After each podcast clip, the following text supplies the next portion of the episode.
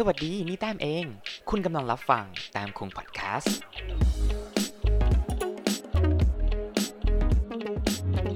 สวัสดีครับและนี่คือรู้หรือไม่ทำไมคำถามของเราที่จะมาคุยกันในวันนี้ก็คือ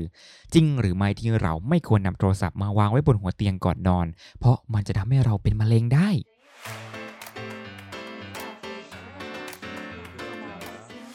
รู้หรือไม่ทำไม รายการสาระความรู้ตามฉบับรู้หรือไม่ เพราะความรู้อยู่รอบตัวเรา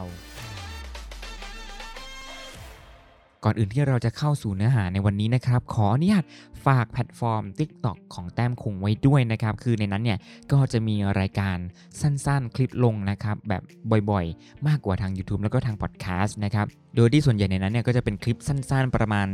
1-3 นาทีอะไรประมาณนี้นะครับ ซึ่งในคลิปนะครับหากใครต้องการหาความรู้เพิ่มเติมเนี่ยก็สามารถมานั่งฟังพอดแคสต์ของแต้มคุงพอดแคสต์ได้ หรือจะไปนั่งอ่านบทความของแต้มเองได้นะครับรวมไปถึง2 ID in Trend นะครับก็สามารถเข้าไปอ่านบทความของเราได้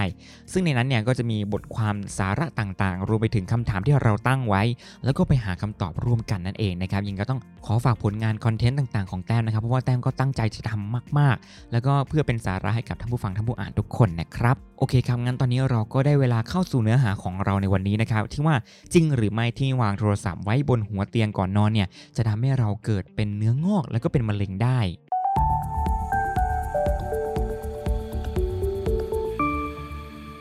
ซึ่งไอ้ข่าวพวกนี้ถือได้ว่าเป็นข่าวเท็จนะครับ เพราะว่าจริง ๆ แล้วเนี่ยก็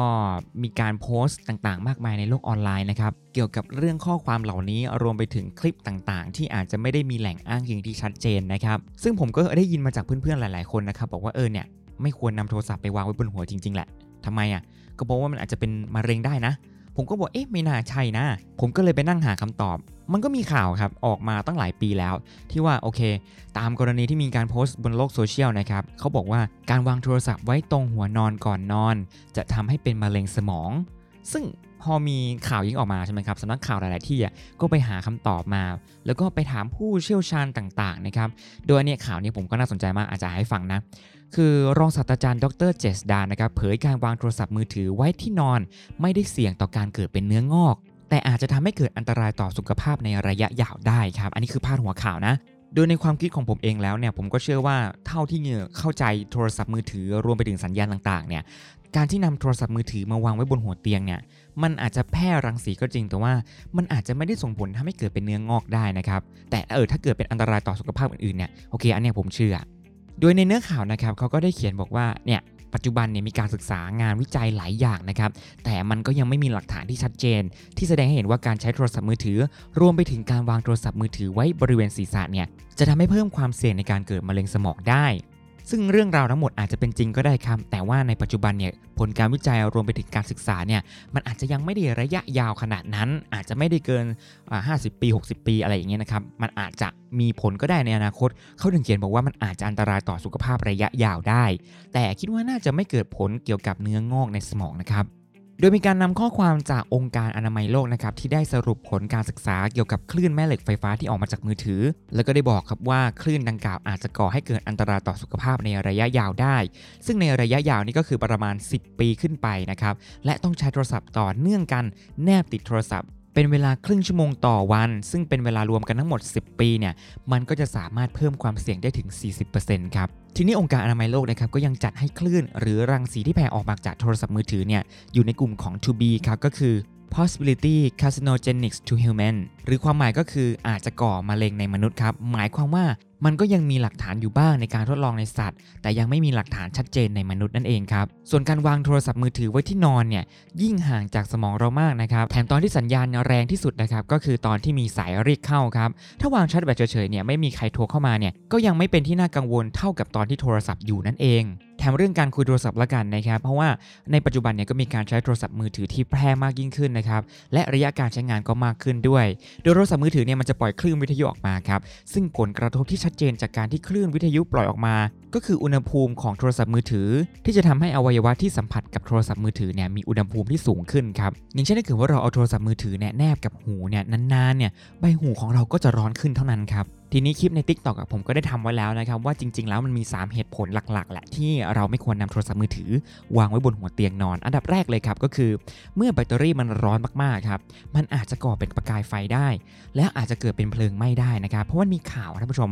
เป็นข่าวจากต่างประเทศที่ว่ามีหญิงสาวเนี่ยนำโทรศัพท์มือถือวางไว้บนหัวเตียง แล้วมันลุกเป็นไฟครับเนื่องจากแบตเตอรี่มันร้อนจนเกินไป ไปทำปฏิกิริยากับผ้าห่มและก็ที่นอนของเธอทำให้เกิดเป็นเพลิงลุกไหม้หรือบางคนก็เห็นนะครับเป็นมีมโทรศัพท์มือถือแล้วก็มันเป็นรอยไม่ไหม้บนที่นอนก็มี อาจจะเป็นอันตรายต่อไปก็ได้ 2 ก็คือเวลาเรานอนนะครับ โทรศัพท์มือถือเนี่ยอาจจะไม่ได้ปิด มีการแจ้งเตือนเข้ามา รวมไปถึงโซเชียลเน็ตเวิร์กต่างๆ เข้ามาเนี่ย มันอาจจะทำให้เราไม่สามารถนอนได้อย่างมีประสิทธิภาพครับ พอเช้ามาก็นอนไม่เต็มอิ่ม หรือว่านอนไม่มีคุณภาพเนี่ย ก็อาจจะส่งผลกระทบต่อสุขภาพในเรื่องอื่นๆ ต่อไปอีก และ3ครับก็คือเวลาเรานอนดิ้นนะครับ ท่านผู้ชม เราก็อาจจะเผลอไปทำโทรศัพท์ตก พอตกแล้ว iPhone ยิ่งแตกง่ายถูกไหมครับ ถ้าเกิดว่าเราปัดไปตอนนอนเนี่ยเราไม่รู้หรอกครับว่ามันเกิดอะไรขึ้น เช้ามาเห็นโทรศัพท์ตกอยู่ที่พื้น เปิดง่ายออกมาอ้าวจอแตก นั่นก็เป็นเรื่องที่ว่าทำไมเขาไม่ควร วางโทรศัพท์มือถือไว้บนหัวเตียงครับอันนี้จริงไม่จริงไม่รู้นะครับ แต่ส่วนตัวแล้วเป็นอย่างนั้นกันหมดครับท่านผู้ชม โดยทางที่ดีนะครับ เราก็ควรจะนำโทรศัพท์มือถือเนี่ยเอาวางให้ไกลตัวนิดนึง หาโต๊ะเล็ก ๆ มาวางใกล้ ๆ หรือว่าเอาวางที่พื้นก็ได้นะครับ จากเรื่องราวทั้งหมดครับก็ทำให้เราได้พอจะเข้าใจนะครับว่าในปัจจุบันเนี่ยมีข่าวสารมากมายที่อยู่ในโลกอินเทอร์เน็ตนะครับมีทั้งเรื่องจริง เรื่องเท็จ เรื่องที่แต่งขึ้นมาหลอกกันต่างๆ นานาครับจึงอยากจะวอนขอท่านผู้ฟังท่านผู้ชมทุกท่านนะครับพยายามอย่าหลงเชื่อข้อมูลดังกล่าวครับแล้วก็ขอความกรุณาอย่าส่งต่อ หรือถ้าเกิดจะส่งต่อเนี่ยก็ควรจะส่งต่อในข้อมูลที่ถูกต้องนะครับและถ้าเกิดว่าเราอยากจะติดตามข้อมูลจริง ๆ รวมไปถึงข้อมูลที่สามารถเชื่อถือได้เนี่ยก็อาจจะไปหาจากแหล่งข่าวสารจากกรมการแพทย์ กระทรวงสาธารณสุขหรือต่างๆ อะไรอย่างนี้ก็ดีกว่านะครับ ก็สามารถเข้าไปที่เว็บไซต์ของ dms.go.th ได้ หรือใครไม่สะดวกเข้าเว็บไซต์โทรเลยครับ 025906000 ครับ และนี่ก็คือเรื่องราวทั้งหมดในวันนี้ ถ้าท่านชอบอย่าลืมกดไลค์ กดแชร์ กด subscribe และยังมีเรื่องราวที่น่าสนใจอีกมากมาย ซึ่งคุณผู้ฟังนะครับสามารถรับฟังรู้หรือไม่ทำไมผ่านทางแต้มคง podcast บน Spotify Podcast Apple Podcast และ Google Podcast นอกจากจะมีพอดแคสต์แล้วนะครับ คุณผู้ฟังสามารถอ่านบทความของเราต่อได้ทางบล็อกของแต้มเอกได้ที่ www.tamkung.me หรือทาง facebook.com/distämkung ไม่มี ung และทางบล็อกดิแต้มเอง หากท่านผู้ฟังอยากสนับสนุนคอนเทนต์จากแต้มเองแล้วแล้วก็สามารถโดเนทได้ผ่านทาง tipme.in.th แต้มคุง